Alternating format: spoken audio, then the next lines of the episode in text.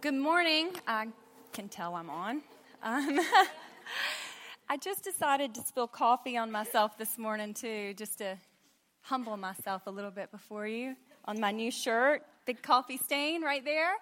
And then as I was leaving this morning, my daughter always imparts words of wisdom to me, and she said, Mom, she said, you just have to remember that you have to wear your glasses because you can't see anymore.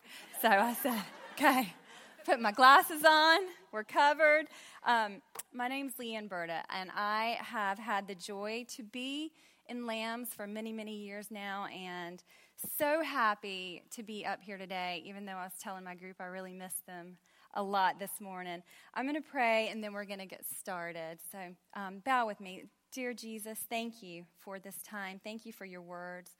Lord, may you speak through me. May you pour your spirit out on every lady here, Lord, because that is the beauty of you, that you will speak to each one of us individually exactly what we need to hear at the exact moment that we need it. So pray for me. I pray for myself, Lord, that I would just calm my spirit and just say what you've told me to say. In Christ's name, amen. So I am happy to be here with you. Um, I will confess I have written this several times, and it's evolved when uh, last summer when we were deciding on what study we were going to do and how we were going to break it out i was assigned the breastplate of righteousness. And so i've been thinking about this since june july and then really started working on it in september. So it has evolved. And i will tell you this is a hard topic to speak on because it's big and it's broad and yet so important for our day-to-day living so the question for me was which direction do I go to give fresh, fresh perspective, but yet encourage all of us in our day to day? And you know, I had it somewhat thought out in my mind.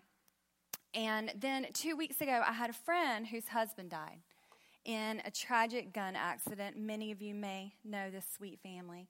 Um, Andy and Kim used to go to Providence. His funeral was actually here. He was 44 years old and he died. And it was, a, it was an accident, tragic accident. And then I thought, okay, now what do I do with this? Because this is a family that I know and that I've admired. And you know, as the days went on, the one thing I kept hearing over and over from people who know them even better than myself was this a man, this was a holy man. This was a man who loved Jesus, poured his life out. It was evident in his work, in his marriage, in his life. And I thought, okay, so the testimony of the work of Jesus in his life was on display at his funeral. And that's just what kept being said about him. He was a man of God who loved Jesus and lived it out even in his short life. And then the Sunday, I was here at church for a retirement party for Bob Stansel, who served here over 20 years. And Ann's been my mentor for 10 plus years.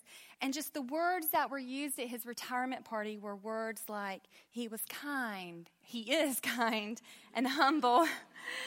and don't forward this link to him. And gentle. and wise and encourager points all the fame back to Jesus, not self, valued, loving, patient, just all of these words that you want said about you. And so it really calls me to pause and introspectively think well, what would people say about me?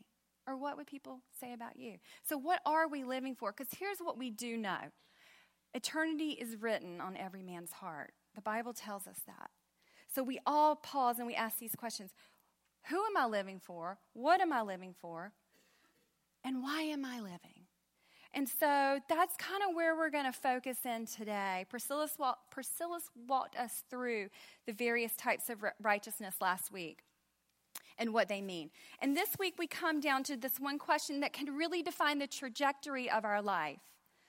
How then, knowing and understanding our righteousness is a free gift given to, uh, given to us through Jesus Christ, how then will we live? How then will we live differently? How then will we love others? How then will we tell others? And how will we respond when the enemy attacks? Because the enemy is going to attack you if you have the Spirit.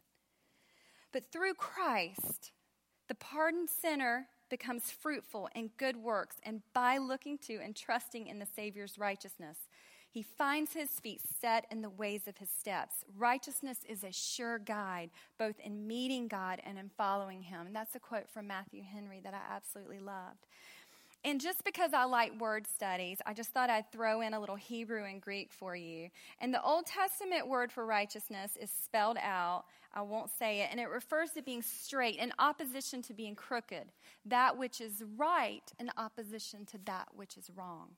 And then the Greek word, which is dikaiou, is to declare righteous. It doesn't mean to make righteous, but it declares you righteous. That's the word that's used in the New Testament.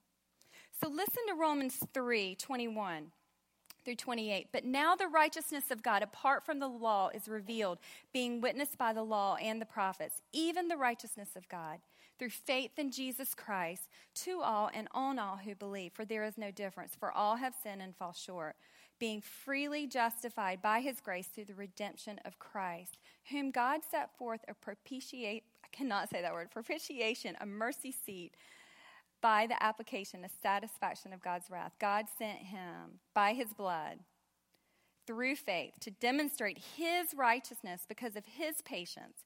God has passed over the sin that we committed to demonstrate at the present time his righteousness. You are declared righteous by the power of Jesus through his death on the cross, and that in faith you receive him. I love this quote by this man. I, have read him. His name's Alva McClain. He's an, he's an old pastor. He's, he's lived many years before us, but this is a great summary of what Priscilla was saying to us last week. The gospel is the power of God for salvation because in the gospel is a revelation. And that revelation is a manifestation of the righteousness of God. That is the reason the gospel has the power to save a sinner. Man has no righteousness, but God in the gospel has provided a righteousness. And he gives that to, ma- to men if only he will take it. This fact makes Christianity different than any other the religion the world has ever seen. Every great scheme to save men has failed on just one point its success depends on man's righteousness, when in reality, there's no righteousness in man. Christianity attacks the problem at this point of righteousness. It recognizes that man has none, and then brings the righteousness of God and clothes that man in the righteousness and saves him. And then, one other point last week as a final summary, we touched briefly on Abraham and his righteousness and how it was credited to him because at that point Christ had not come. But through his belief, it was credited to him, and uh, the Bible says he was deemed righteous. So here we get to this concept of belief. And I just have to stop and pause and say, What do you believe? I mean, that's what it comes down to in our life. Do you believe that Jesus Christ came? Do you believe he lived a perfect life and willingly chose death on the cross to be the sacrifice for our sins once and for all? Do you believe this? Do you believe he rose from the dead? And through your belief, your eternal life is secure. Because if you believe this, then you have imputed righteousness on you, in you, through you. You have the Spirit. Romans 1 16 through 18 talks about that. For I'm not ashamed of the gospel, for it's the power of salvation to anyone who believes. For in it the righteousness of God is revealed from faith to faith, and the righteous shall live by it. So stop there and ask yourself is this what you believe? If you have not believed, excuse me, if you have believed in Jesus, you have been imputed this righteousness. It is for once and it covers you for your life. You can rest assured in that. There is security in knowing you do not have to continually earn this, it's been given. So now we get to the matter of how do we live out the beauty of this righteousness, this holy living in our day to day, like we discussed in our small groups. If we inherently aren't righteous, but have been giving it, then how do we live as holy people? There's so many points you can make, but I honed in on three because I don't have a lot of time. But these are the three that really stood out to me the most. And the first one on your outline is this the three, reach, three reasons righteousness should matter to believers and how it will reshape our thinking in our day to day. The first one is the righteousness of God is important because it shows everything he says is truth. If Jesus' sacrifice on the cross shows the love he exhibits to his people and the foundation of eternal life it brings to us, then it gives us a sure foundation to believe everything he says is absolute truth. Look at the verses I, I wrote down. All scripture is breathed out. It's profitable for many things. And then he says, for training in righteousness. Proverbs 30, for every word God, every word of God proves true. You know, I'll be honest with you, I don't know that this point would have probably jumped off the page at me five years ago. But don't we live in a world now where truth is skewed? I mean, it really is, isn't it? Um, I mean, you know, we're all on some form of social media. I mean, everybody has an opinion. The problem now is a lot of people who claim Jesus, who say that they're followers of Jesus, are also saying things that go against truth. I mean, these are people we like. These are blogs we like to listen to. These are books we've read and we laugh. Me too. And then all of a sudden you start reading something and you're like, hmm, not sure that lines up. So, no, no matter how enticing and funny or how big of a platform someone has that we like, if it doesn't line up with truth, then it's dangerous. And that's what we need to remember as women of truth. You know, I, am sure you've seen this float around the internet or Facebook or wherever. Beth, the Beth Moore quote a couple weeks ago, she was at the Passion Conference. Passion Conference is a conference for college students all over the world. And she stood up and she had to give a charge as, as these hundreds of thousands of college students went out. And this is what she said You will watch a generation of Christians, of Christians set the Bible aside in an attempt to become more like Jesus. And stunningly, it will sound completely plausible. This will be perhaps the cleverest of all the devil's schemes in your generation, in our generation. Sacrifice truth for love's sake, and you will rise and fall based on whether you will sacrifice one for the other. Will we have the courage to live in the tension of truth and love? And that was the point she was trying to make we have to be on guard with truth. Because listen, I can sometimes read things and I'm like, well, that's a really good argument for that. But then I got to hold it against the scripture and I got to say, ah, it's just not lining up. So, truth. That's what I said earlier. The righteousness of God shows that everything he says is truth. And then the next bullet point God's righteousness removes any possible means to which or by which we can boast in our own selves, in our own talents, our own wealth, our own position, our own status, our own works. It's so easy, isn't it? It's so easy to get puffed up. I mean, I could give you a thousand ways that I could get puffed up, but the reality is God's righteousness removes any possibility of that in my own life. And we'll go back to Romans 3 as we read earlier, but we stopped at verse 27. Where is boasting then? It is excluded. By what? Law of works? No, but by the law of faith. Therefore, we conclude that a man is justified by faith apart from the deeds. And then Ephesians 2 8 and 9, so that no man may boast. And then Jeremiah 9 and 23, 24, that's my favorite. If you're going to boast in anything, boast in Jesus Christ. Don't boast in your wealth. Don't boast in how great you are. Boast in Him. And then our third bullet point it proves to us that He loves us deeply a deep, deep, abiding love. Titus 3 4 through 7 says, But when the kindness of the love, but when the kindness and the love of God, I love that, the kindness and the love of God, our Savior, toward man appeared, not by works of righteousness which we have done, but according to his mercy, he saved us through the washing of regeneration and renewing of the Holy Spirit, whom he poured out onto us abundantly through Jesus Christ our Savior that having been declared righteous by his grace, we should become heirs according to the hope of eternal life. What a beautiful reminder that he loves us deeply. And then some application points that I think are really important for us. I always like, okay, what, what, what, Lord, what can I take away from this? And this was a hard one to write, but I think it's something we need to talk about. We need to be very sensitive to our sin. It's so easy to skirt over the fact that we may have sin in our life that we need to deal with. I remember when I was writing this, I was just praying over and over. I just feel like you, there's just the same sin pattern in my life, and I just don't want it there anymore. Like Paul says, I do what I know I shouldn't do, and yet we still do it. We need to be sensitive to sin in our lives. And I love where First John says, um, if we confess our sins, he's faithful and just to forgive us. See, that's the beauty of this practical righteousness we talked about today.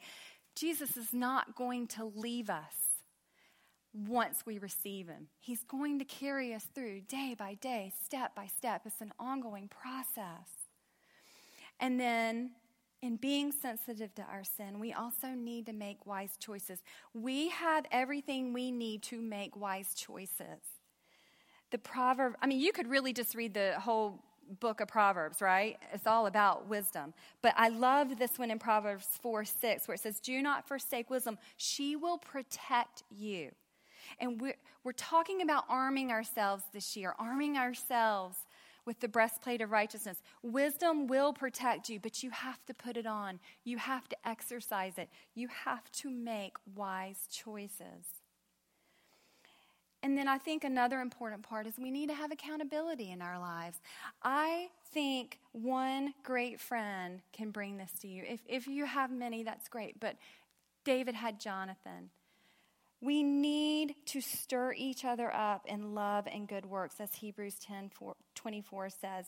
You need to have people in your life praying for you. You need to have people in your life who can gently correct you when it's time. And I would just tell you if you don't have that today, don't leave discouraged. Pray that the Lord would send you one, one person.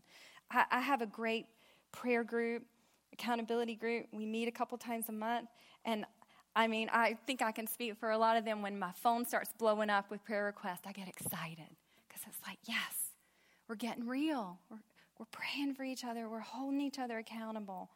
It's a beautiful thing. But if you don't have it, don't be discouraged. Pray. You need one. And so then the question comes what are you facing? And let's be honest, we are all dealing with something, aren't we? We're also living in a world where everybody's angry about something. We've got ISIS, we've got cancer, we've got death, we've got divorce. People are leaving the church. Social issues are splitting the church. I don't need to name them. We all know what they are. There's so much division. And now more than ever, we need this message of this practical righteousness. And the reason we need it is because it isn't just for our right living, it's so others can see Christ through us we, if we can live a life honoring and glorifying to Jesus Christ and then let the world see him through us, they will see this sure, true foundation to build their life. I was having a conversation with a lady in our life class just Sunday, and she said, Why didn't anybody tell me this 40 years ago? I mean, it was like a real desperation. Like, I wish I would, I wish somebody would have told me this. 40 years ago when I needed it then. Somebody in your life needs to hear the gospel of Jesus. And I would encourage you, if you don't think that you have someone in your life who, who isn't a follower of Jesus, I would encourage you to pray and step out of your comfort zone and find someone because this world is dying and they don't know Jesus. I want to tell you this story. Um, this story really hit me. I, I like to listen to podcasts, I especially like to listen to them at the Y because I don't like the elliptical. And um, see, it gets me through it um, quicker. But uh, I really enjoy Voice of the Martyrs podcast. And um, it, for those of you who know, Voice of the Martyrs is, or don't know, is it's an organization that aids the persecuted Christians all over the world. And it is a great, great website. It's a great podcast. It's hard to listen to because it makes you think, wow, I'm not suffering at all. But I listened to it.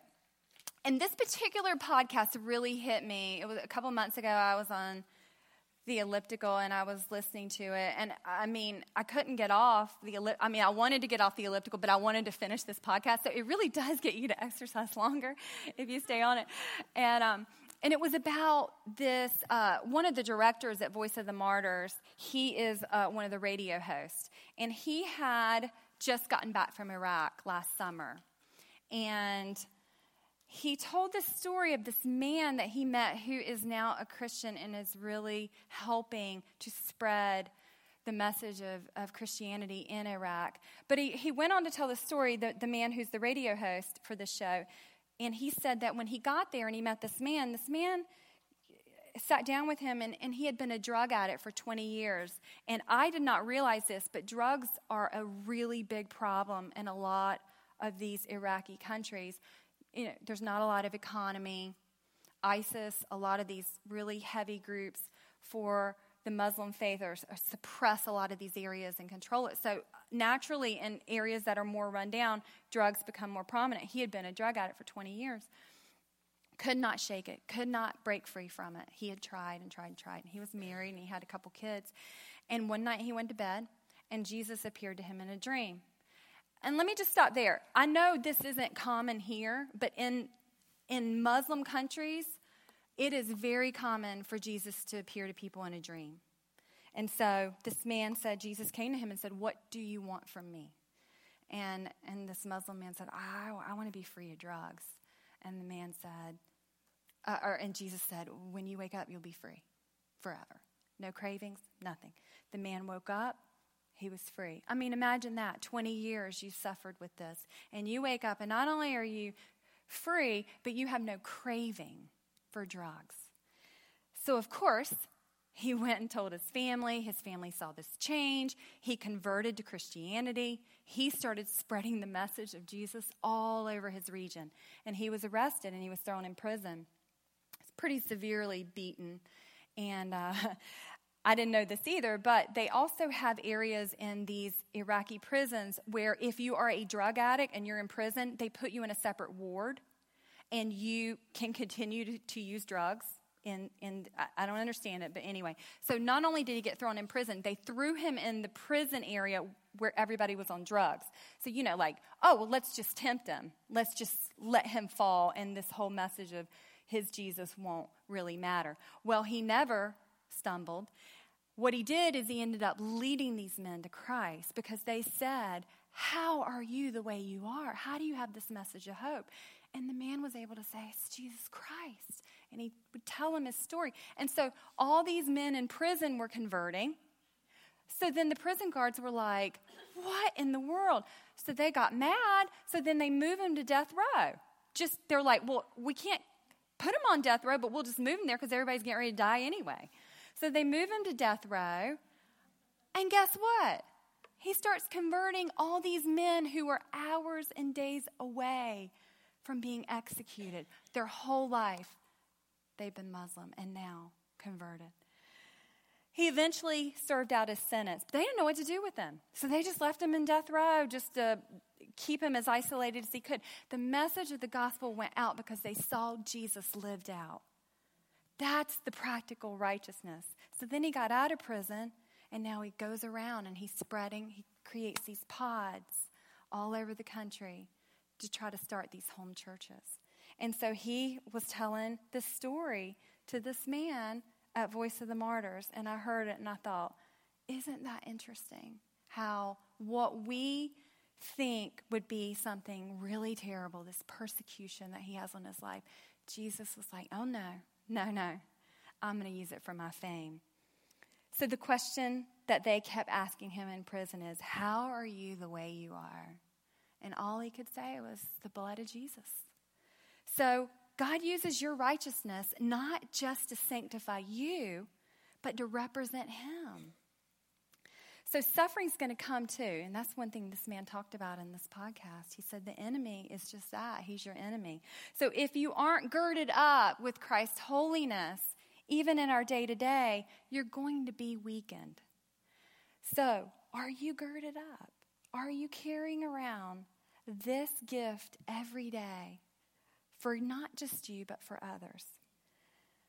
I love Isaiah 43 19, where it says, Behold, I am doing a new thing. Now it springs forth. Do you not perceive it? I will make a way in the wilderness and rivers in the desert. In this verse, there's a reference to greater things the redemption of sinners by Christ, the conversion of Gentiles, the recall of the Jews and are described. All of that is to be done to rescue sinners and to, br- to bring the believer to glory little by little through the wondrous works of love through Jesus.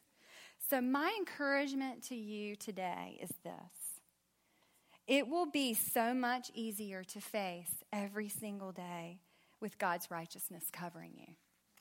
It's like a robe, you know, like we talk about. I have this really, I mean, it's kind of ugly, but I love it. It's like this red robe, but it's like this orangey red. And I put it on every day. It's just, it's my comfort. It's warm, it's fuzzy. It's like, think about it like this every day. Are you putting it on? Are you going out into the world who does not know Jesus? And then think about this you have the power through Jesus Christ to stand with confidence and grace to tackle tomorrow. He will give you exactly what you need for the moment. I know a lot of you personally in this room, I know that we are all struggling in a lot of different areas of our life. I've had two friends call me this week and tell me they're going through a divorce, they're getting separated we all have something major that we're dealing with. And I would just implore you to go back to these truths in this practical righteousness and trust in Jesus in all your circumstances. When you're faced with the situation where you don't know what truth is and when you you're confused on what it may be or your children or your family, go back to what we said. Truth comes from God's word and you can rest in that. Go back and remember the most important thing is that He has loved you so deeply that He willingly went to the cross for us. When you have this truth to stand on, God's righteousness covering you like this robe, and a passion to share His love, He will be with you just like He was with that man in prison. And look what happened when that man stepped out in faith, a convert. Can you imagine being in Iraq and converting? You're probably very lonely. So when you step out in God's righteousness covering you and a passion to share his love, he will be with you. There's one thing I tell my kids every single day I'm like, go out and change the world today. Yeah, they're going to kindergarten, they're going to second grade, but it's like, I'm like, building them up, or maybe I'm setting them up to fail. I don't know. But um, I was like, go out and change the world today. But they know what I mean because then I say, arm yourself with the gospel of Jesus Christ and walk in his holiness. So that is my plea and desire for us today. So let's pray. Dear Jesus, thank you for this opportunity. Thank you for the messages all around the world that remind us to stand in the truth, even if the enemy comes and attacks us. We have your spirit in us, Lord. And Father, I just pray that you would place one person on every woman's heart today, one person that they can go and tell the good news or they can continue to show love to a person who needs it more than anything in this world right now. Lord, thank you for the cross. Thank you that you gave freely so that we could live. Thank you that in wearing your righteousness, we are your representation. We are your ambassadors to go out and share the good news of Jesus Christ. And I pray all this in your strong name. Amen.